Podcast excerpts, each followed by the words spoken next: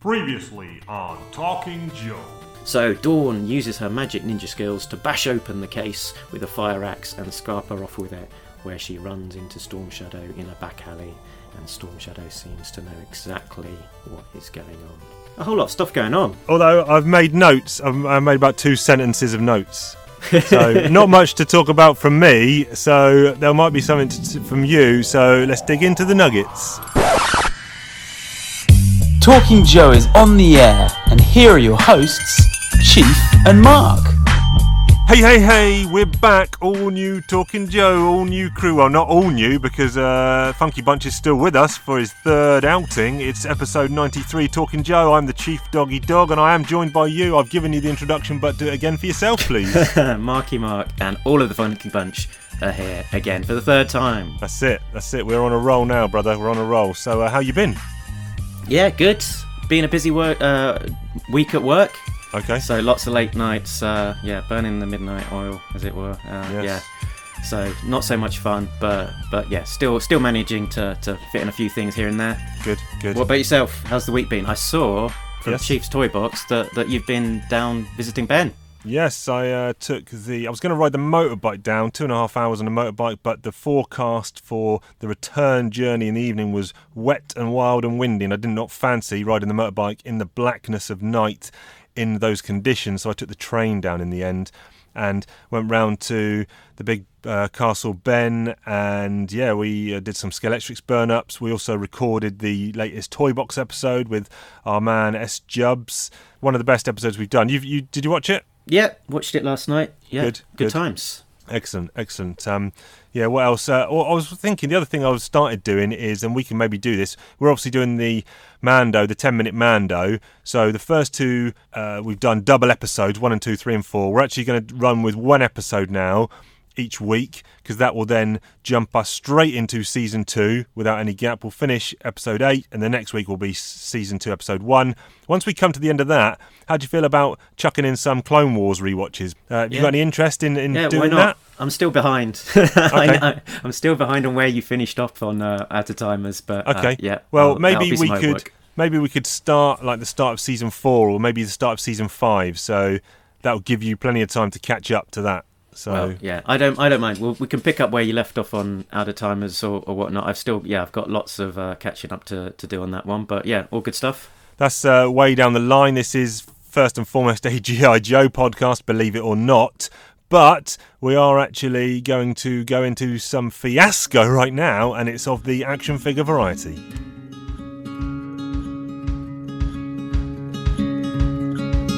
Action figures.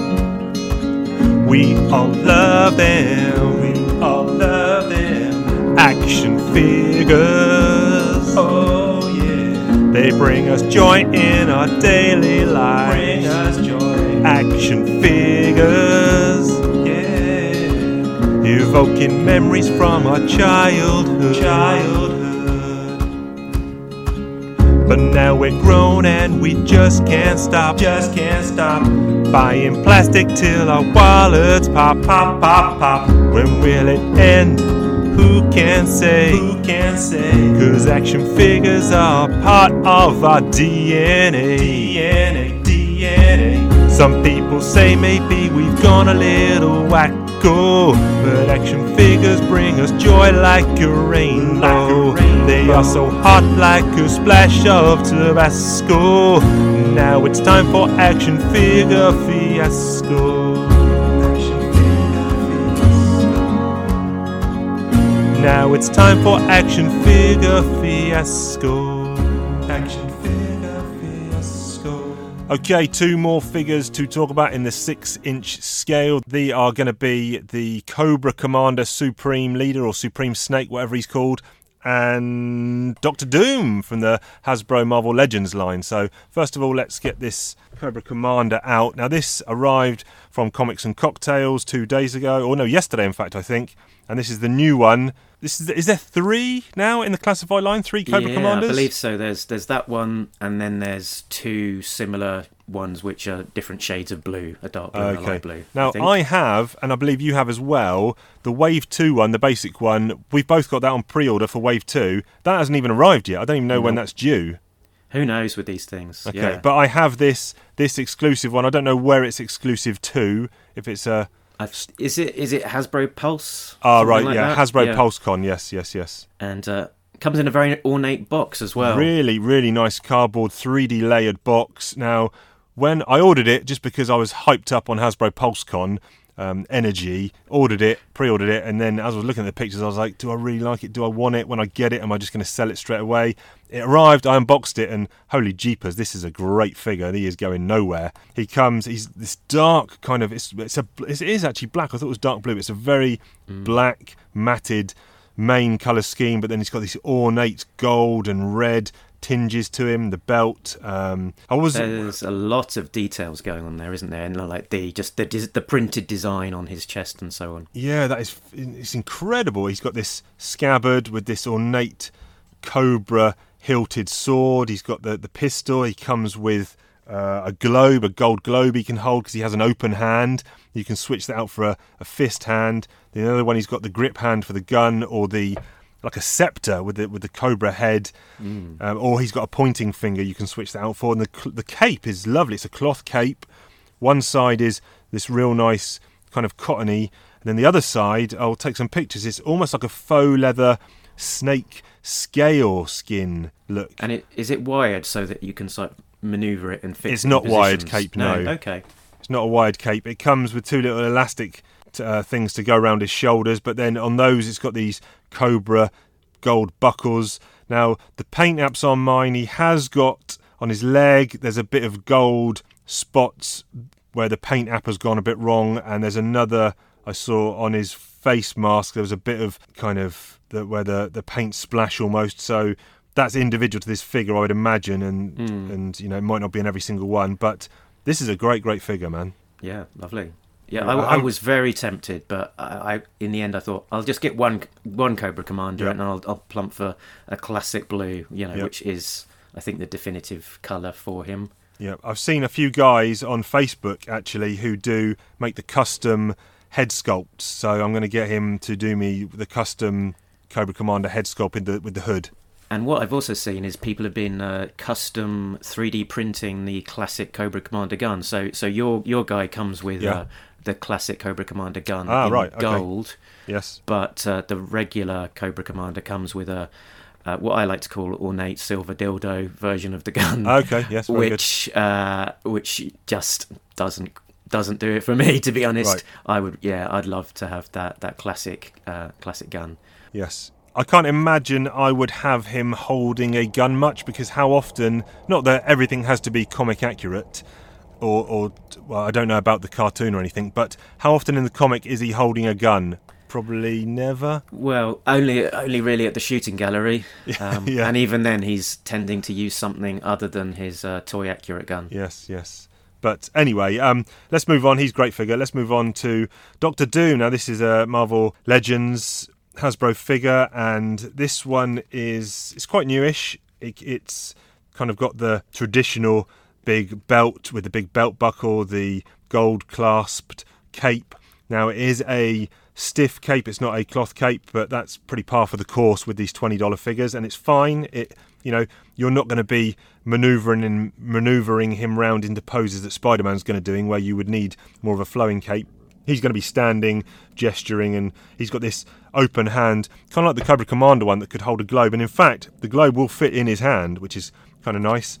Then he comes with a grip, gripping hand for a, a, I think it's a Luger that he's got in a pouch on his Oh, that could even his work belt. on Cobra Commander. He, he tends to use those in his uh, shooting galleries, doesn't he? Quite- yeah, quite yeah, often. that could work. Swap that over, and then he comes with a couple of fist hands as well. But I don't think he's got. um Looking underneath, yeah, it's got kind of a chainmail look under there, but he's got the, the the hard plastic skirt, which means he can't really sit down if you do get a throne for him. But again, not the kind of character he's going to be just kind of standing in the neutral pose, you know, intimidating people. And he Yeah. does come with a swap of head, so you get the kind of new style head, but then you also get the, the old Doombot style face face mask. But uh, good scale wise, kind of a l- tiny bit bigger than some of the other ones, represented by the fact that he's a man in armour, but a good classic look. So, a couple of nice authority figures there, bad guys. So, yeah, really, really pleased with that purchase. Growing out the legions. Yes, exactly. You can get a new a new version is coming out of him, same sculpt, but he does come with cloth skirt, maybe a cloth cape, and it's a. Uh, I'll send put some pictures up on the social media, but it is a very different look, and he comes with like some arcane books or sorcery manuals and um, some. I think he comes with some effects that you can plug into his hand or things like that. So sort of magic effects. Oh yes, yeah, very so, good.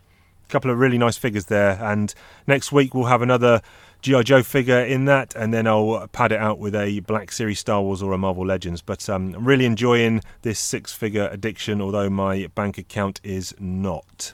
Oh, can I can I ask a question while we're talking Yeah, toys as well? So you've gone very much for the for the six figure uh, lines, Six in- in inch, your- yep. s- Sorry, six inch lines in your in your new collecting. Yes, Uh, is there any temptation to, to sort of go back to the well for any of those three and three quarter inches?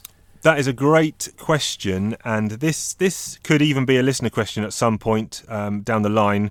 But I had a big chat with Ben about this because when I was selling some of my figures on eBay, the, I'm talking about the vintage Joes, and doing these toy box videos, it got me thinking. Oh, I really miss Ripcord. He was one of my favourites, you know. And so I started looking at prices Yeah, online to buy an old Ripcord, and then we both kind of came to the same conclusion that with vintage stuff that you once owned, I kind of went the other way and I started thinking, I don't want to buy that because it's not mine. I wouldn't have, even though it's that same figure, I wouldn't have the same nostalgic feels for it because it's not mine. It's a replacement for something I had. So I'm not actually going to go back and buy any old figures I had mm, because I the get that, feeling just yeah. isn't the same. Yeah, yeah, yeah. Sort of holding on to your the one that you played with as, Yeah. a, as a child versus It's a just a bit replacement weird, I think. is- yeah, interesting. Yeah, yeah. But but that doesn't mean that you know because with this six inch six inch stuff, I've never had any of it, so it's fine. Even if I went go to go and get the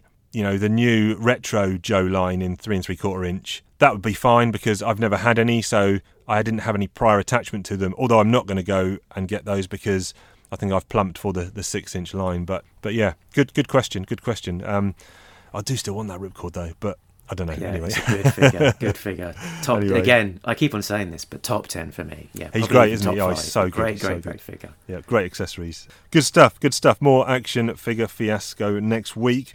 But now let's get into the meat and potatoes because it's time for comic talk.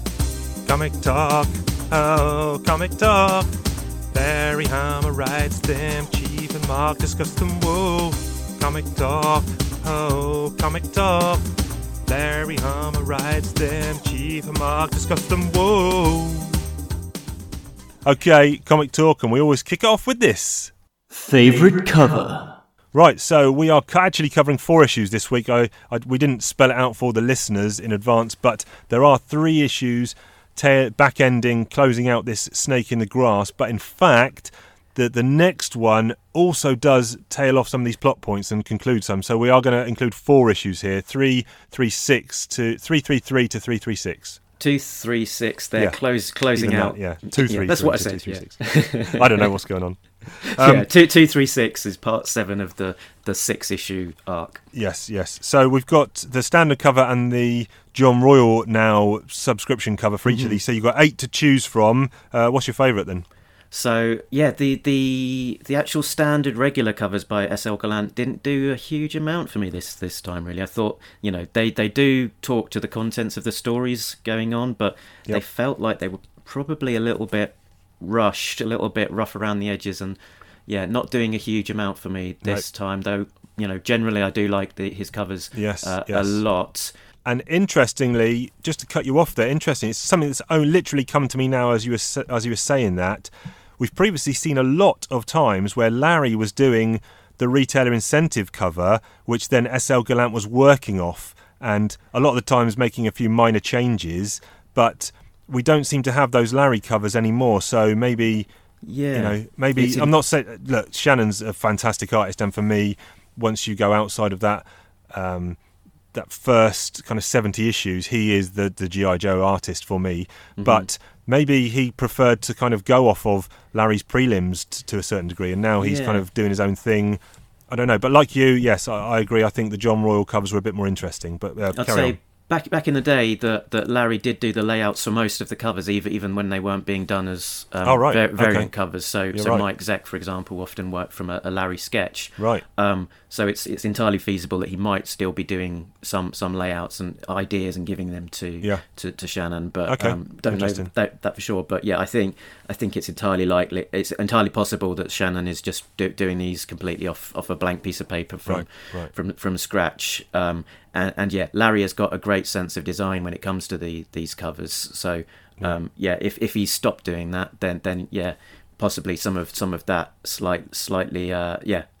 The, the way that Larry's mind works with these cover designs uh, Yeah. is is missing as part of the part of the puzzle. Okay, so where are you plumping? Where's your cash going? Uh, I am plumping for issue two three three subscription cover by John Royle. Whoa! Funky Bunch and the Chief Dog fully aligned. Snap time. Yes. Yeah, it's a it's a great cover. It's Snow Job on a skidoo being uh, with I'm guessing Scarlett behind him, um, being chased by uh, snow snow serpents. I was gonna. I don't know. I was gonna say Cover Girl just because of the jacket. Although yeah, yeah, yeah, yeah. I don't know. There was snow gear, isn't it? So it could be yeah, Exactly. or. Yeah. Yeah. Yeah. Yeah. I think it's just the the long red hair is what Got it. tipped it over to me, thinking it's Scarlett. But yeah, the jacket kind of suggests Cover Girl. So Yeah, I love any kind of snow-based action. I love snow serpents, and like to see these characters we haven't seen much of recently. Snow Job, so um, good, Yeah, good we- action stuff there. can we have this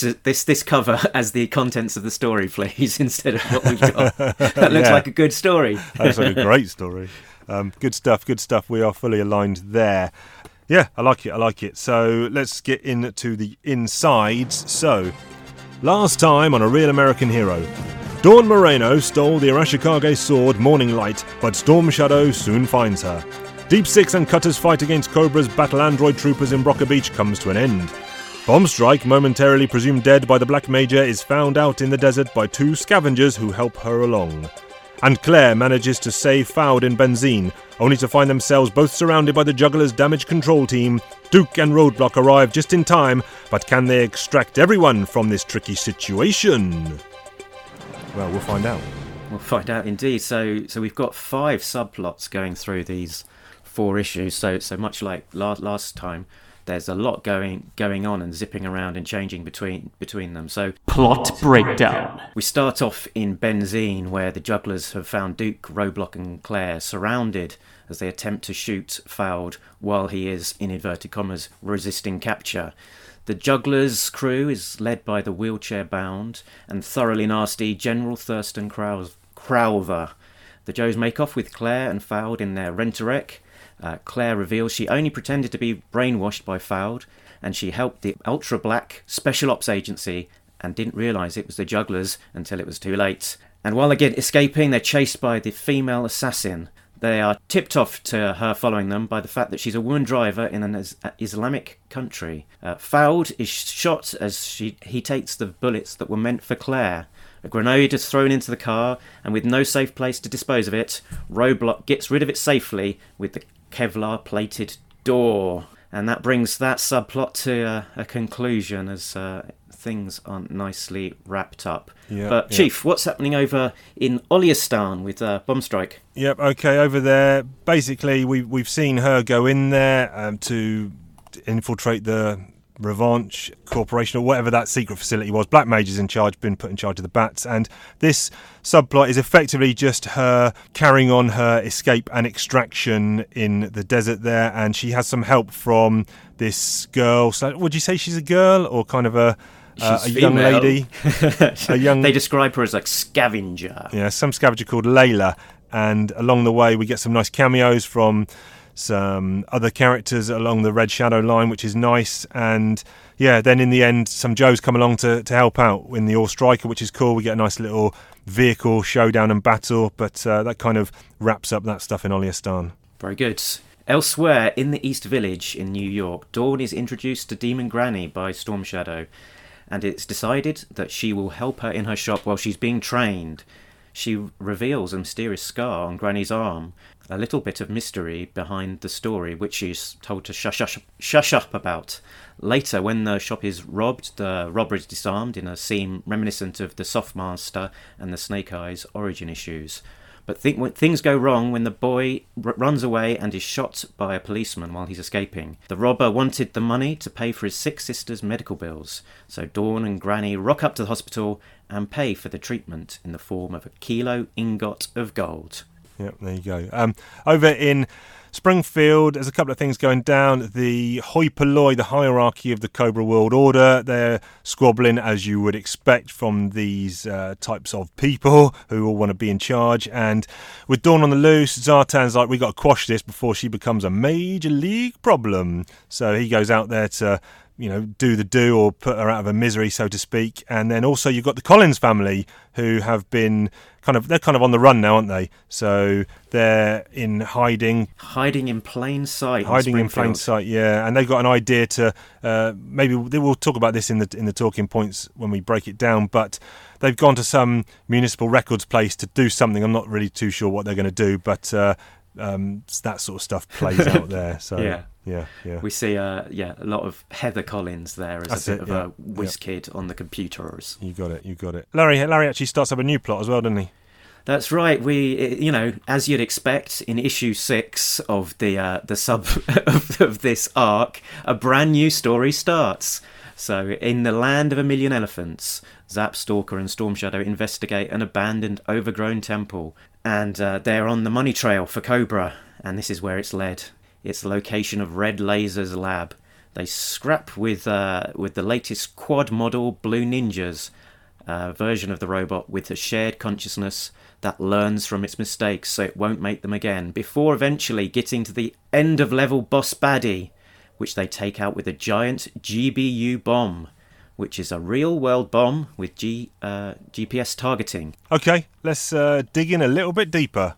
Talking points. Right, so let's just take each subplot as they come. So the Benzheen one, the are you a happy how it all concluded? My notes, I've only got one thing here, and that you alluded to it, and this was where Roadblock kind of defuses a grenade, and this seems to happen a lot in comic books and other forms of media in that the fuse on that grenade was about a million seconds long because it's, it's been suppose it thrown into the cab he's got it out he's run around he's put it under a door he's looking around it must be about 10 seconds before that thing's gone off Exactly. Do you remember that bit from uh, Batman the movie with Adam West where he's running, running on the dock. Bomb? Sometimes you just can't get rid of a bomb. incredible Yeah. love that movie love that movie. but um, And did you did you notice the callback to that that, that little sequence where uh, Roadblock uh, jumps on top of the bomb t- as it Oh, Tripwire. explodes? Yeah, a callback to issue twenty nine, Yes. Beached Whale, yes where Tripwire covers the grenade, Yeah. but uh, Roadblock in that circumstance actually pulls him off it and chucks the the uh, grenade away and That's it. explodes harmlessly. yeah he chucks it up the uh, the, the pipe doesn't he up the That's right. whatever it is, the air duct pipe thing. Yeah, yeah, very cool, very cool. But yeah, I, I don't know. How do you, how do you feel overall about that Benzheen stuff and the Claire stuff? Does it wrap up nicely for you, or Um, it it was a bit of a random plot to me. It wasn't my favourite, but No. but it seems like it's uh it's kind of been pretty much tied up now. yeah? I think the potential there initially when they reintroduce Claire and you're like, oh, is she a sleeper agent? That has like that had me all interested, but Mm. where it went, I don't know. It was just like, meh, fine, whatever, it's Yeah, done, I move on. I think if they'd just played a slightly longer game with that arc and, and sort of alluded to you know what's going on with Claire over a you know spread it out a little bit more into, before they before they get back out into to Benzheen then, then maybe it would have been a bit more intriguing. Uh, yeah, it felt like it maybe was just flew back flew f all you know too much was crammed into a short Yes. space perhaps. Bomb Strike's still getting a lot of action. So th th I know you mentioned that I wasn't really aware of that she had that one issue appearance elsewhere before this, but she's mm-hmm. been in these issues for quite a while now. This Consistently, is a good long arc for her. Absolutely, yeah, and and you know she's we we had her as an MVP. She's got some you know serious skills going going Yeah. on there in terms of taking out those those Yeah. cobras and red shadows. Although, does this arc actually seem like a lot of throwbacks? Because you talked about the roadblock one, which I'd forgotten about at the time, so good job there. But here, she's kind of tied to the front of a hiss, which was quite reminiscent Yeah. of Baroness in the Cobra Civil War one. Exactly. Yeah, it's not the first time we've seen someone tied to the front of a hiss. Yeah, and I, I when I was looking at that, this sequence, I had the thought. If Bomb Strike was in a, in the X Men um, Yeah. and get, going by her skill set, she could quite easily be. Um, that if she had her mutant power, it would possibly be turning the tables. Uh, you know, just the number of times in this arc that she's you know she's been uh, up against it and then just somehow you know flip reversed it back back in control. Um, you know, too many to count. Probably probably close to ten by this yes, point. yes, yeah. She's she's um, got skills, but uh, nice to see the Robo Skull popping up again for a few panels. Yeah, always good to see that. There was a, there's a lovely bit uh, a, a silhouette where it appears, and, and the silhouette fr- um, is down on as a as, or sorry, as a as a shadow on the on the ground, and there's gaps in the shadow uh, where its eyes are, which oh yeah, I'm looking at that now. isn't I guess scientifically possible, but but does make for a nice little artistic effect. Nice shadow. Yeah, yeah, I see what you mean. now. yeah, yeah, very good, very good. Uh, in in that sequence, that, that very end sequence as, as well, where where they're facing ag- against uh, the three Cobra vehicles and, and take take Right. them down. Yes. Uh, what what struck me was how uh, how Bomb Strike was uh, able to take out the red uh, the blue ninja who was uh, driving the the Hiss four. Um, by shooting down at the front canopy from its own turret, which strikes me as a bit of a design flaw. That Yeah. you could blow up the front of your own uh, your own tank with uh, with the cannon, the, the mounted cannon. But Yeah, so that know, can elevate down very well. But I remember what's that one issue eighty, I think it is, where the Rolling Thunder and what the ta- is it maggots? They're trying to Oh, fire yeah. to the top, but they can't because they can't elevate high They enough. They can't elevate. That's Whereas right. this yeah. one can this this gun elevates down too much. yeah, delevates. Elevates, yeah. Now, what is this vehicle? I wasn't familiar with this other this other bad guy vehicle.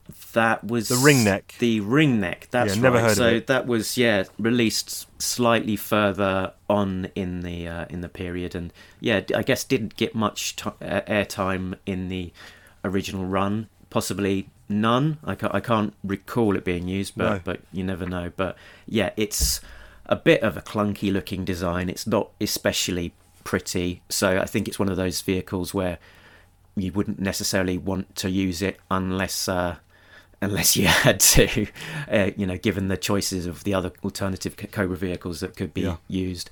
And who knows? It might have just have been that uh, Larry was uh, gifted one, and he had it in front of him, and he thought, yeah, why not just uh, Yeah. stick this one in the story? Okay, I'm pretty sure this Layla character is going to show up again. She also had some significant page time helping out Bomb Strike along the way and even doing some good damage. So Yeah, a lot. Of I know, I know. Larry likes to, to reuse some of these characters when they're long thought forgotten. So I think she might crop up again in 20, 30, 40 issues time. Yeah, just just like the the kid who who um, helped Dusty and Mainframe back in the day, and then a good fifty or so issues came back to uh, Yeah. to help out the Joes. Probably even more, even longer than that. yeah, actually. yeah, yeah. That's a good issue actually. I can't remember what that was. Is that special missions? Uh, No. That was the regular series. I can't recall the Yeah. issue number off. The I know the one you mean. He he was all about Dusty being the main man because he's a fighter. That's right. But then he works out that Mainframe Mainf- was the one who got the job yeah, done for the and- mission. and not the old woman he initially called him or something like that. yeah, yeah, that's a good I one. think he was called. one. I think it was called Rashid. Rashid, that's it. Yeah, yeah, that's a good one. I like that issue. But yeah, good. You know, good action. Good action over there. Where we going next? So I guess I was thinking about just the the art, and it struck me that you know while it's a very competent uh, job, gets the you know job done in parts, it looked like possibly might be might have been a bit bit rushed. Probably a bit of a speedy job to try and get those pages cranked out in time for for the deadline. So yeah. you know a little less of the polish than possibly some of the Well- uh, other issues that we've seen. I noticed when we went into issue two three six, the in- the inking, and it's still Brian Shearer, but it just looks a little bit lighter on the blacks, on the black inking. Does that make sense? Yeah, yeah, no, yeah, less less of the thick lines. It's Yeah. it's yeah, quite a light touch to, to them, like he's using a, a thinner micron Yeah. or something uh, like that. So so possibly just you know trying to get trying to get through the pages, get them done. How do you feel this Dawn stuff is is motoring along? Well, yeah, it's it's okay. They they're sort of move moving it along. She's now with uh, Granny, isn't she? Yeah. And uh, and We she's got get- her training line lined up. Yeah, and we kind of get the third almost callback as well. Like you mentioned again, the issue 26 where the guy Mm. comes in to rob the Softmaster and he ends up kind of buying the gun off him and sending the guy on his way. You get a similar thing here, but it's fleshed out even more because there's repercussions for the guy's actions. Ex- exactly, and and I think um, Dawn even sort of mentions it, sort of recalling Snake Eyes' memories of of saying, uh, uh, you know, literally that that what she was trying to do was to kind of mimic what what the Softmaster did and what Snake Eyes' memories had seen him Yeah. uh, doing. Obviously, it didn't quite work out in the way that was intended, um, and in a way which led to a ha- uh, a hammerism which Yes. was where Felipe the robber was being treated by the ambulance after he had been shot, and they say it's a sucking chest wound, but Yeah. we got it plugged up in time. Yeah, we get. Do we get two of those? In fact, I think we get two. There's another. I, I've got sucking chest wound times two written down here. Stop! Hammer time! The other one that I saw was uh, when Bomb Strike was fighting with the uh, Black Major, and she Right. said, You're going to do what? Go all up inside the soles of my boots with your face? That's it. Yeah, yeah, yeah. Uh, which is, I think, that. beat that- or beat yourself around the soles, Yeah, whatever it was. Yeah, yeah, Yeah. So, so that was something I think Doc originally might have spoken to in, in, in all the way back in Yeah. uh, the early issues when he first encountered uh, agree with that. Destro. And there's another one that Larry has started using with increasing regularity, and it's the, just the simple word togs. Togs, lovely. He loves, oh, you got some new battle togs, and then other variations of togs. But he uses that pretty much once an issue now as well. Okay, well, we're talking about new Togs. Maybe we should do some uh, fashion talk. Okay, yeah, do it. Armani, Prada, Versace too. Joe's changed their outfits from black to blue. Duke and Hawk, look but don't gawk. Changing their kit, whoa, is that legit? Swapping camo jackets, headgear and boots. It's now neon colours and funky spacesuits. Sci-fi stalker and even roadblock. While Bill, Flint and Mutt gave me a shock. So go take a walk if clothes aren't your passion. It's comic book talk and lovely G.I. Joe fashion. So, did you pick up the uh, Jungle Camo Storms? Uh, sorry, did you pick up the Jungle Camo Storm Shadow? Uh, yes, yeah, yeah, yeah. Very over- interesting. Over in the land of a million elephants. That was, yeah, an interesting design. I, I had to go back and look on uh, yojoe.com to see had that is that a design that's been used in a toy, and it doesn't look like it. So it's like that sort of green jungle camo with the with the white face, and Yeah. yeah, it's I, I liked it. I I, I, th- I thought that that was a, a nice little touch and a and a nice uh, new design and a, a sort of specific to you know what they're doing, which is a sort of Yeah. a, jungle incursion as well. What do you think? Yeah, yeah, it's good. I, I like that look. It's a good look for him. It's it's nice to get him out of the full ninja outfit once in a while, but he still retains some of that, you know, with the headpiece, etc., which is nice. But this plot line here, this land of a million elephants, it just feels like, and again, this will weigh in probably on our Yo Joage at the end, but it just feels like there's just so many Joe units or teams going around just doing recon on Revanche and Mm. you know the Blue Ninjas and all this. It just seems to be an overused plot point at the moment, and here we get it again. They're in a, a new secret locale which they managed to discover, and it turns out that here's the red laser. And you thought you got rid of the blue, the, you know, the core blue ninjas, but no, they're back again. But now it's a, a quad blue ninja or some some yeah, and like not not too different actually to the to, to you know Cutter and his crew going into scope out a uh, a site finding the new bats or indeed bomb strike going to to, to the Yeah, site and, yeah. and finding uh, new bats as as well so it's a, you know a bit, a bit of a third repetition of a similar idea within the same same arc so Yeah. we could yeah probably have lived without it or at least lived without it during this Yeah. particular And I'll tell you arc. exactly what's going to happen. Ace in the Sky Striker drops a bomb down on this. What's what's the what's the thing called? The the name of the Yeah. bomb it was No, not the bomb. The, uh, Oh. the the the new blue ninja thing. Has it got a name? oh hold on uh what was that called uh, so the new blue ninja was the latest quad model blue ninja so a robot with shared consciousness that learns from its mistakes so it doesn't make them again Yeah, that's it. But anyway, this guy basically gets a, a big bomb in the chest and then blows up. I'll tell you exactly what's going to happen. What's going to happen is we're going to get Blue Ninja Mark Five next time. yeah so and that and that and that ninja will remember it's learned from its mistakes he won't get Don't- trapped with a bomb. don't get blown up with a bomb just In the basic land of a million rookie elephants, yeah. rookie error don't get Yeah. blown up by a massive Yes. massive bomb But that's and that kind of they escape with Red Laser at the end. So that plot point seems to have been just to capture Red Laser. Yeah, so presumably something will then will happen in the future with the la- Red Laser as a as their prisoner. You'd hope. Yeah, yeah. Um, but Yeah. unfortunately, no no continuation of the the Cutter story from Broker Beach. No, So that one ended. was that was done. That was uh, yeah.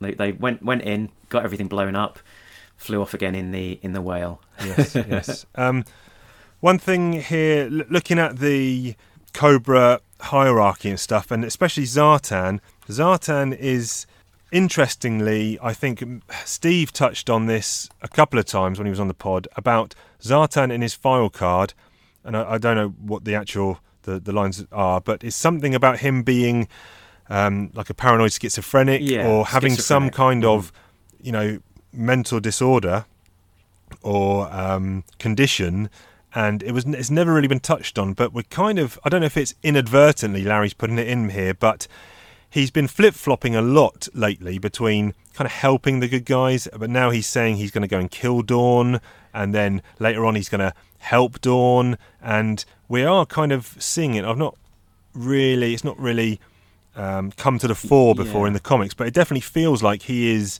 he is jumping all over the shop. Now, whether that's a deficiency in Larry's writing or he's done it on purpose, I don't know. Well, we'll maybe when we get to those issues, we can discuss it in a bit more more detail. But yeah, he's certainly sort of flip flopping in terms of his loyalty. That Yeah. you know, if he's if he's doing something that that is endorsed by Cobra Commander, you know, he shouldn't have to sneak around to to access those those information. So he's going of clearly going a little bit rogue, uh, yeah, and doing his own thing.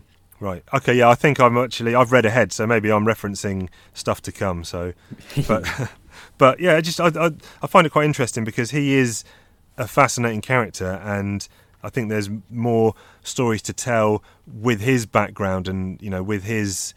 Um, you know, kind of personality and motives and stuff. We've seen a lot, but I think there's there's more to come. Slightly set, different set of motivations in the way Yeah. that he's being torn in, in different directions. Yeah, yeah. Um, you also mentioned that we see quite a lot of uh, Heather Collins.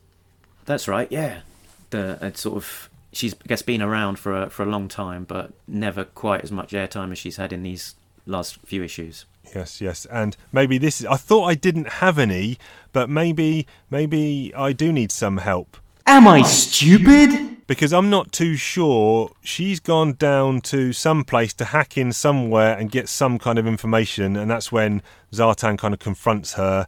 But what were they actually? What was her plan? What was the Collins plan there? So they'd gone to s- back to Springfield to try and get payback for what happened with uh, Sean Collins, and so they hatched a plan to break into the municipal re- records for reasons. Right. Okay. I don't think it's entirely clear why they've gone in, in there, but it's something to do with the information held there and potentially held on uh, the brainwave scanner. Right. Um, motivation's not entirely clear, uh, but um, hopefully we'll find out. Maybe we won't, but there we go. What I found interesting about that segment was that Zartan instant re- instantly recognised Heather, uh, Yeah. despite never meeting her before, as far as I'm aware, and her being about 10 years older than the last time that uh, she appeared in the story. But uh, there, we, there we go. Zartan's got That's some uh, skills. yeah, that's GI Joe bullshit. No, that's just that's just that's just straight up front comic bullshit. Some something else I noticed about these uh, these stories was that uh, Roadblock's Ma Deuce isn't very effective in close quarter combat, is it? maybe it's maybe it's not always the best weapon to use in absolutely every No, circumstance. he's got a widespread on that. uh, You know, Yeah, it's yeah. Uh, if you're trying to poke poke it out the top, the side of a car or, or whatnot, it's uh, a little bit uh, a little bit tricksy. Yes, yes. he needs he needs to rethink that. But um, hmm, yes, The- roadblock the other with a, roadblock with a new weapon. I don't know. Fanboys will be up in arms. Exactly. What him with a pistol? Uh, the other thing I noticed about these issues is that there's quite a lot of information conveyed in the in the letter pages. Did you notice that? Um, I didn't even bother reading the letters pages. Oh, so it was definitively confirmed that the giant eye that we saw in the previous issues was indeed a setup for a crossover with Transformers. got it. Larry confirmed that the Red Shadows worked their way into the book following a visit to the UK for rollout roll call and, and meeting the organizer uh, Dave Tree and him being gifted the the toys.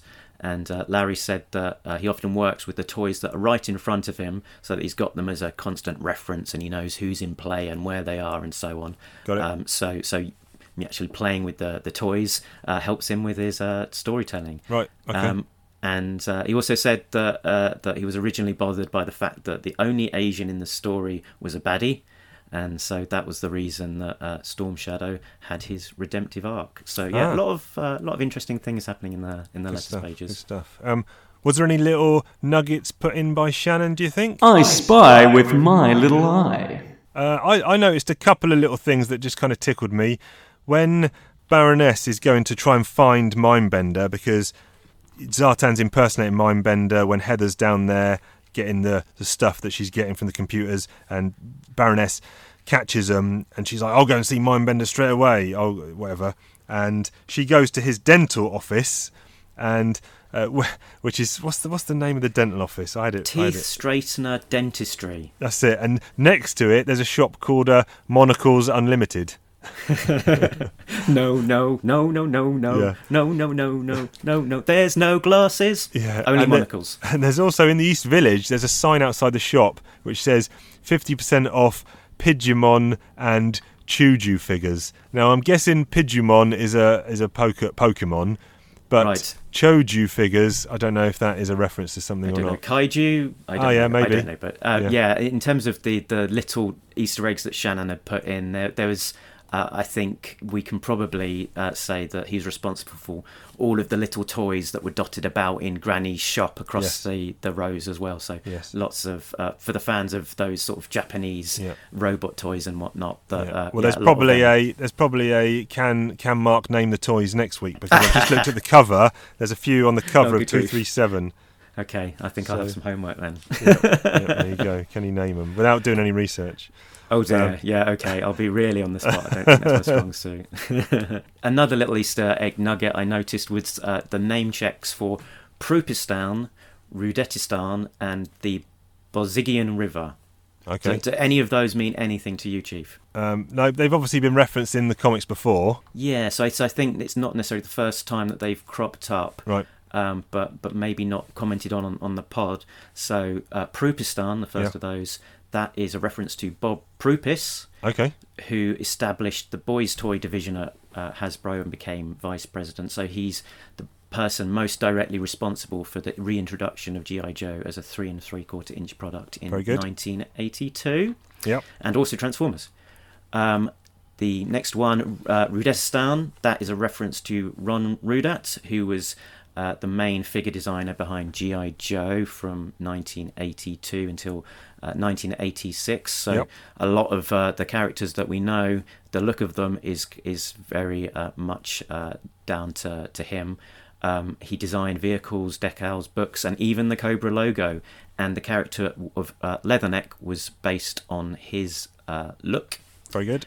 And the third one of those uh, is a reference to Kirk Bozigian, Right. who was a very influential contributor to uh, G.I. Joe at Hasbro, and he worked on the brand since before its launch in 1982, and he served on and off through until 1994. And the character of uh, Law is based on him. Right. Yeah. Yeah. I knew that one, but I didn't know some of the background details there. Good stuff. Good stuff. Good. Good info from Funky Bunch there. Four issues. Four issues covered, which means there's been a lot of words written. Favorite line of dialogue. So, anything jump out at you here? yeah, some some nice uh, nice dialogue sort of around some quite snappy uh, snappy things. Uh, Mouton came up with some nice little classics there as well. But the the one that I'm going for is uh, fouled. So it's uh, I think Hama sort of making a little bit of an editorial comment here and putting his uh, thoughts in uh, in the sort of mouth of the closest person. So it was fouled was talking about not using the children in the, the hospital that he's working at as a shield, but he was just simply acting as their doctor, and everything doesn't have to be black and white, goody and baddie. And he says the complexities of moral imperatives are no simpler to sort out in hindsight than they are in the moment. One person's righteousness is another person's mortal sin, and so the circle of violence continues. It is a quandary. And then he gets shot. Yeah. yeah. Yeah. Like, like what you say, what about you? What do you like? Larry, you know, Larry's not shy of putting in, you know, political based statements and moral based, you know, conundrums and things like that. So good stuff there. My favourite one is actually from Mouton, Uh, he has bust through a door and he has said, Mutan's directive is to sanitize this site. Resistance is futile. Accept your fate. Um, Very good. yes, yes. Good stuff, good stuff. That leads nicely into this. Who is the MVP? Person in these issues. Who is the MVP? Is it a Cobra Joe or the enemy? The good guys are the Joes now show counter-terrorist force, but hush, it's on the down low. Pages of this book, go have a look. We're searching for guys or gals that have the hook. The hook of being the best thing in the story, chomping up scenes, front and center allegory. And let's not forget about those cats named Cobra, sipping Dom Perignon. Are you sure they're sober? Brainwave Scanner is back, gonna be messing. Big CC and Destro teach a lesson. Talking valuable, can we talk the dreadnoughts, grape soda, chocolate donuts, and then the jukebox? Who is the MVP? Most valuable person in these issues. Who is the MVP? Is it a Cobra Joe or the enemy? Okay, I'm going first, and it is. I struggled here to pick out someone that I thought, oh, that's bang on, that's done that, done it, blah, blah, blah. It's going to be Mouton. Um, he only appears in a couple of pages, but he busts through this door with a big thram as all the parts of the door shatter. His two hands are up, kind of Magneto style. He delivers that line of dialogue, which I just mentioned. Um, and then cut forward to a few pages, and he actually gets mashed up, torn in half by some laser whip. Oh no, he's about to stomp a boot onto Layla. She's got this laser whip thing, and then cuts him in half. But while he's doing all that of uh, smashdowns and dying, I thought he was fantastic, well depicted, and mainly got the MVP because I struggled to pick out anyone else that I liked. Well, you see, my my MVP is the person that beat down on your MVP. Oh, Layla. So is clearly the winner there. So yeah, Layla. So so a secondary character introduced, not you know not in the GI Joes or or Cobras. Not doesn't have a toy, but one of these great secondary characters that that Hama likes to introduce uh, along the along the way. And yeah, sort of just coming coming from a, a sort of scavenger that that Bomb Strike just happens to to meet you know she takes bomb strike's heroism as as uh, a nice bit of um, inspiration and decides to to sort of you know follow follow her on her hero's journey sort of taking down villains here and there with uh, lightsabers blowing up all sorts of stuff uh, and uh, yeah sort of end, ending it with a kind of a, a sort of dedication to a to sort of living her life in a different in a different way and, and seeing what she can do to to help her her country. Yep, very good, very good. Uh, so Yo Joage here. We might as well Yo Joe this whole arc two three three to two no two thirty to two three six or whatever it was. Two, two, two, Yeah, two thirty to two three six. yeah. Yeah. That's right. Yeah. Uh, oh no, no, because that. Yeah, yeah. No, Yeah. you're right. Yeah. Two thirty to two three six. Why Okay. not? All What are you coming go. in with here then? Uh, so I think I've been going going in uh, sort of with a seven each time, and mm, maybe maybe a, a very high six, uh, seven. Um, yeah, I think we're seeing much the same of the you know what we've we've seen before in in, in this arc. I, I like the way that, that they've been zipping around all of these multiple subplots and, and sort of carrying it through with quite a lot of pace and, and variety in what they've been doing. Um, you know, very competent art uh, through throughout, Yep. and um, some some of it has gelled with me a little less well. So so perhaps uh, some of the the Claire sub arc has been less of my favourite, but uh, there's yeah definitely been more more good than bad for for me. So uh, yeah, I'll I'll go go in with that. Going with a high six. Chief is coming in with just a bog standard six. I think over these seven issues, there was almost too many subplots from the point of. I think some of them felt a little bit underdeveloped. And like you said with the cutter one, that just kind of ended. I'd like to have seen a bit more there and maybe some of the other ones. But yeah, I, I'm not. I don't want to say I'm getting to the position S Jubs was in, but it's. I'm struggling to see where the high points are going to come from, especially when they start ramming Dawn down our throats even more. Um, but we shall see. So it's a six Yojo colas from the Chief. Next week, I think we're going to cover. We've got a five issue story arc coming up. We'll break that down into two parts. So maybe we'll do two three seven and two three eight next week. Okay. How, how's that good. sound? Yeah. And then round up the next three issues the week after. Nice stuff. Yep, good stuff. But uh, after talking comics, we always need to talk toys. Mark talks about toys, ho ho. He talks about G.I. Joe. He talks about all the toys from the comic book and the animated show. Mark talks about toys. Mark talks about toys. What you got for us this week? Oh no, I need to guess, don't I? Okay, you have you have a guess. Why not? Mouton. Let's, let's do it. Uh, that would be, uh, yeah, almost went for Mouton. Um, Didn't. I didn't in the I didn't in the end. Man, the uh, the that Storm Shadow, the Jungle Storm Shadow. Well, he's not a toy, so Oh I yes, of course, which you've told toy, me about that earlier. Yeah. Yeah. Um, oh, what else? Um, I don't know. I don't know. You have to put me on my misery. So this is probably a kind of cheap because I think it has been featured on Talk, Talking Toys al- already. But Okay. why not? I, We're all I new. Said on, on, We're- on we do what we know, want. All new, all new. all new, all different, and I shall not be silenced. All different, sometimes Um, the same. all different except when it's the same. Uh, I've gone for the AWE Striker, which I think S Jobs might have talked about, but so I'm not going to go into to loads and loads of detail. Uh, it was yeah the vehicle of choice for uh, Alpine, Zap, and, and Tunnel Rat on Yep. on their their mission. The the cover vehicle on two three five. And uh, and actually timely because it's just seeing a release uh, as the uh, in the new retro line. Ah, yes. Have you got that pre-ordered? Uh, I've got it pre-ordered, and I understand it's on its way. Okay, Um, and- so I think that I think the vehicle, the first set of vehicles, the Hiss and the AWE Striker, are now hitting the streets. So Is that uh, the same mold? Is it the same mold as the original one?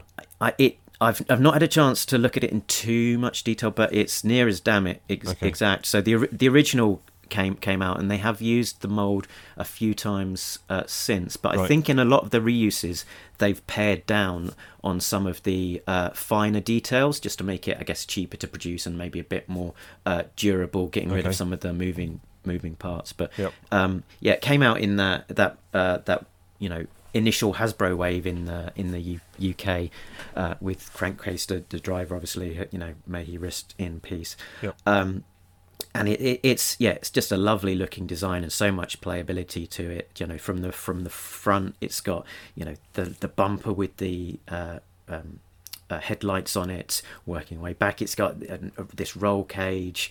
It's got uh, room to stick your Joes in as passengers on the sides and potentially on the back. It's got a removal removable engine, which is just such a nice uh, play feature. And when I was playing, I'd often sort of take out the engine, stick a Joe in there. You know, Yep. sort of physics be damned. Um, you know, it's just another place to put a, a character as a as a bit of storage and uh, and a really lovely touch is the is the suspension that they they had on it so it's sort of bumping up and uh, down as as you should play with it um, and yeah so it was uh, it was a real favorite of me sort of Yeah. the go the go to land vehicle for I was going to say what's the what's the what's interesting to me is like like you you just said there the kind of the playtime stuff. So for me also I had it and it was the kind of go-to vehicle. I think mainly because it was fairly cheap because it was a you know not a, a the smallest one but obviously not the biggest vehicle but a kind of a, a, a good sized medium vehicle yeah absolutely that was fairly cheap but had a lot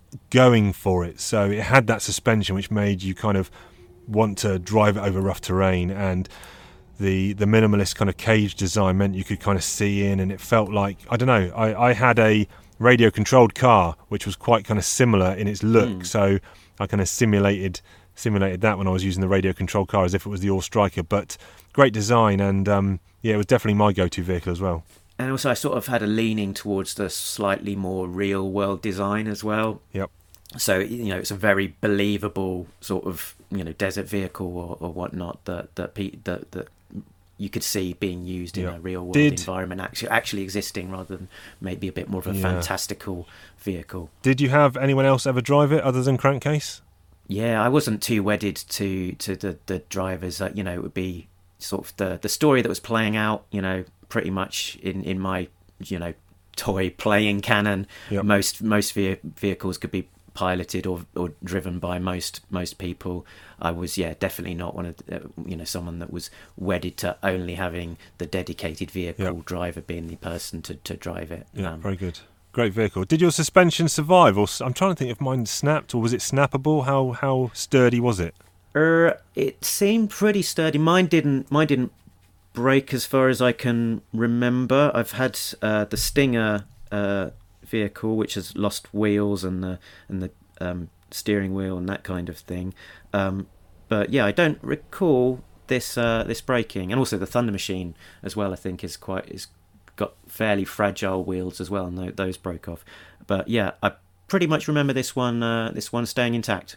All right, good stuff. Uh, always happy to talk about the AWE Striker, one of the Chiefs' uh, childhood faves, and yours by the sound of it. But there'll Yeah, be more definitely. toys next week.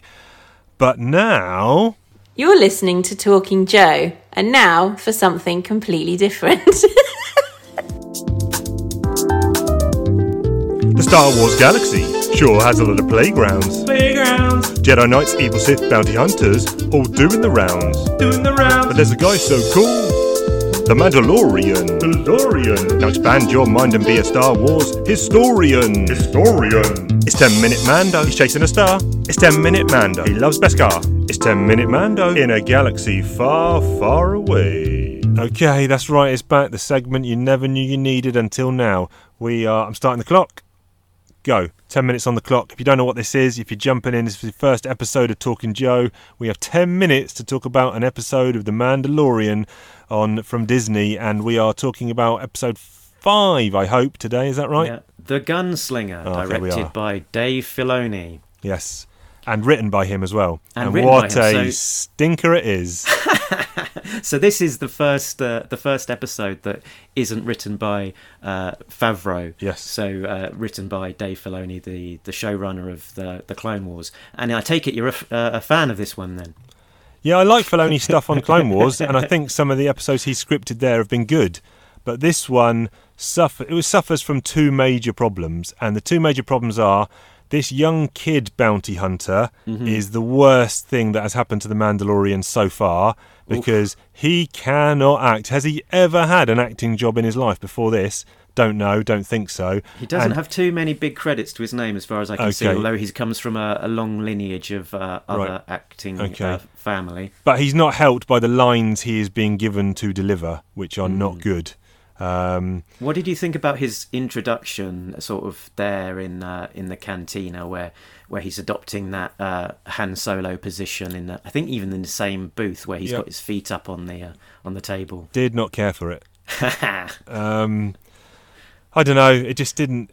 The episode starts off nicely with the Mando in some pitched space battle. The Yeah. targeting is very reminiscent of Episode Four: New Hope, where he gets the enemy ship in his sights, and those kind of basic vector it up. graphics are moving around. Yeah, Mm-hmm. that's very New Hope-ish, which I quite liked.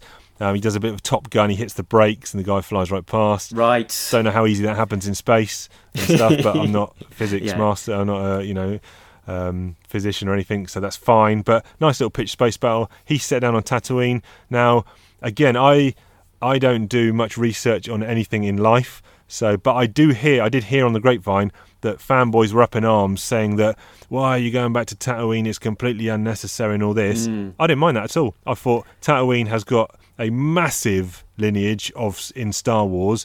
What's wrong with going back there? You know, Yeah, why- why absolutely not? no I mean- problem at all, other than the sand people being way too clean. like, where's, where's their dirty, dusty robes? They looked, they did not. I liked seeing them, and all that sign language sequence was Mm-hmm. Fantastic, but they need to be grubbed up a little bit more. Yeah. So I don't like sand. We Yeah. get everywhere. it's the worst. Is that is that a quote? Something like that. I think so. Yeah, but but Dave Filoni there, he's he's he's you know coming from a place where he's a massive Star Wars fanboy. You know, Yep. just loves the the you know the the lineage of it, or loves you know loves going back to the well. And he directed, I think, episode one as well as this one, and and I think those both of those two um, have a lot of callbacks to the uh, to the original series, particularly the original uh, trilogy. You, you know, you saw it in, in, in episode one, but also here, like with the the sand people, where they're looking through the binoculars and seeing Yes. the you know the their their rides that are empty, and then sort of yeah. yeah, the Banthas, you know, with riderless, and then and then cutting to uh, sand people just next to them. But uh, in this case, they're they're not uh, they're not beaten up on. Uh, they have a nice little bit of uh, sign language dialogue in Yeah. uh, instead. Now, this character that they're after, so Mando's teamed up with this young gun who wants to get into the guild, and they're after this this bounty, Phoenix something I can't remember what name, Phoenix Shard or something like that. Fennec Shand, Yes. played by Ming Na Wen, who's Yes. I guess most uh, famous for being in Agents of Shield Never seen as it. a bit of a, a badass uh, sort of agent. Okay. Um, is this a new character invented for Mando, or has she appeared in kind of extended Star Wars universe stuff before? Uh, I believe she's new. I could Okay. be wrong, but as in my research, I didn't find any reference to her being Right. anywhere else. Okay. Um, yeah, I'm. I'm struggling to find bits that you know. Some of the stuff was. You know, I'm not saying it was horrendous, but it, it. I don't see why you'd ever need to watch this episode again. Yeah, it's it's not the best of them. It's fair. It's fairly forgettable stuff for a, a lot of the a lot of it. Um, yeah, you- you're making me think now. What what was what was something that was the best bit in it? You know, some of those callbacks, like you said. You know, when they're looking through the binoculars and all those. I like all those little callbacks. There's, there's, you know, people moan about oh, this was just fan service, and at the end of the day, what's wrong with fan service? If it's if it's for the fans, then that's fine. You know, as long as it's not massive overkill, I don't mind. You know, you got to you got to give the hardcore fans something. So some of those touches you mentioned, you know, were nice, but other than that, I don't know. It Yeah, it, I mean, as long as it's it's t- doing its own thing, it's telling its own story, um, while giving that fan service at the same time, I think that's that's fine. Where it just gets lost in navel gaze, gazing and sort of just the you know the serpent eating its own tail and not giving us anything new at the same time is I think where Yeah. uh, where it, we, you can get lost. But yeah, talking of fan service, what did you think of uh, that? You know that canteen sequence of, of, of heading back to the the Mos Eisley cantina. Yeah, yeah. You know that's that's. I thought that was good. Uh, they're they're allowing bar- they're allow- allowing droids there now clearly because Yes, even the yes. bartenders are, are droids. The E E EVD nine or whatever he's called, and also Yeah, apparently, I think from Jabba's Jabba the Hutt's palace what last time we saw him. yes, yep, yep. Um, And- I think ooh, you'll Easter fit right nicely on the master's sail barge. Um, but you're a feisty little one. Um, Easter egg here was that, that that droid in this sequence was played by Mark Hamill. Ah, wicked. Very nice, very nice. Um, that's cool. Didn't know that. Um, what also did you think was that was Boba Fett? Was that a Boba Fett appearance as well? When think it's you see what- the boots and you hear the spurs. I think is what we're supposed to think. Okay. So they have they haven't played on it yet, but but you know what we're hearing is that Boba Fett makes some sort of appearance in season two. So I guess okay. that might be playing the you know laying the the track ahead of that. Yeah, yeah. Okay, interesting, interesting. Okay. Oh, out of time. We didn't get to talk about Amy Sedaris, who uh, you know worked with Jon Favreau and Elf. Who's that? I don't know. Well, I've I've I've, I've manually put that in at seven minutes because I'm bored of talking about now. okay, all right, okay. The seven minute. The Mando. seven minute Mando this All week. right, okay. We didn't talk about the pit droids making a little appearance either. Uh, the pit droid. Which Pit one's that? The pit droids helping. Oh, those tiny little things. Yeah, yeah, yeah, yeah, yeah. And she's playing uh, poker with them. Yep. Yeah, yep. yeah. anyway, there you go. Uh, more Mandalorian next week. We might get to 10 minutes. We might not. Who knows? It's all about the roulette of when Chief says enough's enough. Okay, so so can we, should we call it ten minute Mando or whenever Chief Yeah. gets bored and decides to finish it? the 10 minute maybe Mando uh, is the new. Oh, does that mean I have to record the new song again? Don't know. Yeah, We'll yeah. find out. We'll find out. But um, yeah, we've got one more thing to do before we wrap up this episode of Talking Joe, and it's um, who who's doing it this week? I don't know. Who did Uh, it last week? Well, asking the question. Yeah, who did the oh. who did the jingle thing? Oh, I. Oh, you did it last time, didn't you? All right, go on then. I You, did you the do it this first time. Okay. We asked you a question. We asked you a question. What did you say? What did you do when we asked you a question? Nice, keeping it keeping it original, keeping it true. Yeah. Um, there you go. And we did ask you a question. The question we asked was, what you know, we're in this um, collecting bubble of, of fandom and collectomania, but it seems isolated when I talk to people. It's just I'm talking to the person who collects or the person who's into it. But we wanted to know what about your partners of the collectors? What do they think? And the, it blew up. The responses blew up because people had a lot They to really say. did. There was so many reactions. It was uh, yeah, it was really fun to see what everyone had uh, had to say. Would you Um, say it was a varied response across the line, or It it was varied, but I sort of I've totted them up. so on. so I'd say that we got a mix of uh, supported uh, by their partners, uh, a mixed reaction from their partners, and anti. So Okay, go on, give us uh, numbers. My my five bar gate uh, had eighteen supportive, yes? um, three mixed, and seven anti. So Okay. so actually supportive uh, is is coming through on on there, which Yeah. is uh, the nice thing to, to say. So some of the some of the nicer supportive things uh, were. Uh, the uh, couple of people, Gary and Jason, said that their wives are so supportive that they've actually been helping them try and track down the uh, the Target exclusives uh, six inch Nice. And uh, S Jubs, to- you know, talked about uh, his dynamics uh, and said this lovely thing: buying this stuff is like buying happiness, and it's uh, no longer frowned upon. Yeah. Um, so, uh, in the mix side of uh, th- things, uh, we had Matt talking about the, you know, him just trying to sneak it into his man cave and not be noticed. I don't know if that uh, rings any bells with anyone, Chief. And uh, and when it is noticed, uh, the the significant other saying another one. Yep. Uh, so, Dave, uh, there's, I think Dave said that that he just gets a bit mi- mixed reaction and a bit of an inconsistency there. That one day he'll be encouraged, and the other day he'll be uh, be chastised when Yep. a parcel Yep. turns up. And uh, and there's on the anti side, there was people talking about the fact that you know those vehicles make up take up so much room and and how you know how do you kind of accommodate them from a space point of view Yep, uh, yep. mate milo had a nice one which was uh, the ex hated it so they had to go and yeah. uh, i think Well, he's she talking had to go. the, I was uh, talking about the ex. Yeah, yeah. they i think multiple exes Yeah. uh, so they had to go being Yeah. the exes rather than what the, about uh, what about yourself? Because obviously you're you're branching into the action fig. Well, you've got a lot of action figures anyway, but you're acquiring more. You've got a lot of comics. Uh, what, what's your missus's take? Yeah, so I wouldn't say necessarily supportive. She's not one to try and uh, enjoy the hobby with me, but No. um, will just kind of leave me to it as long as I'm staying out the way. I've got my uh, my own sort of uh, study room. Yes. uh, keep it keep it in there. But yeah, you know, generally quite accommodating. It we've got uh, sort of various art prints sort of dotted around the the house. Yes. uh, you know. Oh, you're allowed that up on the walls in outside of your your man cave area. Exactly, yeah. There, there. It does sort of yeah encroach on the rest of the the house, the the more tasteful pieces that she's happy with, Nice. and uh, and also sort of you know fine with uh, you know me getting toys with for the for the kids to play with them for, for them to play with. Yeah. as- I don't know how as well. your brother's missus puts up with him because he has got books overflowing through every corner of the house. yeah, I don't think she's necessarily very happy about it, Right. but uh, you know, it is what it what it Yeah. is. Shall I, shall I just drop in on some of the other comments that that we had people uh, talking about?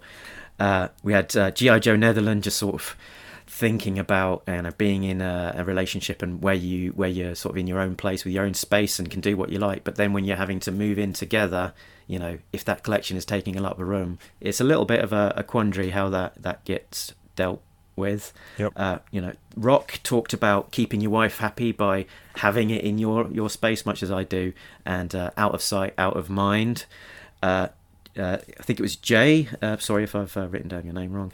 Uh, said it's this or strippers. So that just helps put it into perspective. Yep.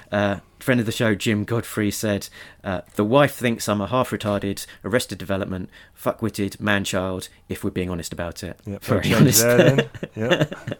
uh, Yorktown Joe, uh, she said he said she watches YouTubes about uh, joy of minimalism, whereas meanwhile I'm reading reviews of up- upcoming classified releases. You got So, it. Not entirely on the same page. I there, am I think. hundred percent there.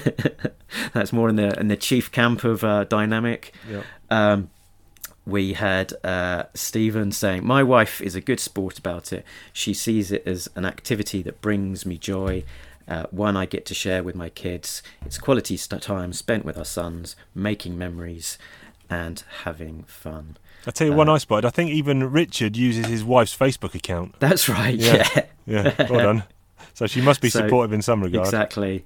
And I, I said, uh, yeah, you know, either that or just in a constant state of bemusement, wondering Yeah, what on earth notifications, was yeah. coming through in these notifications. So Good yeah, stuff. lots of lovely responses from, Yes, from everyone. yes. Great to see everyone get getting involved and getting their takes and seeing all, yeah. all sides of the, the collecting spectrum. Yeah. Well, we have seen that side of the collecting spectrum, but that kind of got us thinking something related to that. And we talked about partners, but what about kids? You know, not everyone who's listening is going to have kids, but they might have nephews or nieces, etc., or no kids. But what do your kids think about your your man child wannabe collectingness? Do, do you are they involved in it? Are they they're collecting their own thing that's apart from what you're collecting, or do you try and get them involved in what you're doing? So we're kind of interested in that dynamic. You know, Yeah, do what do the kids in- think in- about your collecting? Do you try and indoctrinate them like uh, I try and do with my kids? do they, do you know, you know, do they buy into it, or do they just not care about your Yeah. personal passions uh, at all? Do you do you try and share it with them, or do you, you know, keep it away and you know so that you can keep your collection all nice and minty, boxy, fresh? Yes, yes. Are they allowed their mitts on them, uh, so to speak, as in kind of like Lego Movie-ish, where That's you know, right. Do you keep it away? But interesting. Let's let's see what we get back from that one uh, next week.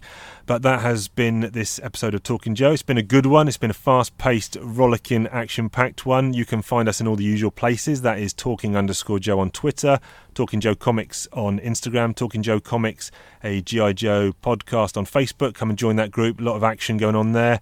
And if you want to hit us an email, it's talkingjoecomics at gmail.com. Quick shout out to Sam Myers. Got an email from him. Very nice. Thank you, buddy. Uh, keep up the good work. But um, yeah, uh, I think with all that said and done, You can catch us down the road, we've been talking Joe. and we're all out of Joes. See you later, people. Yo, Joe.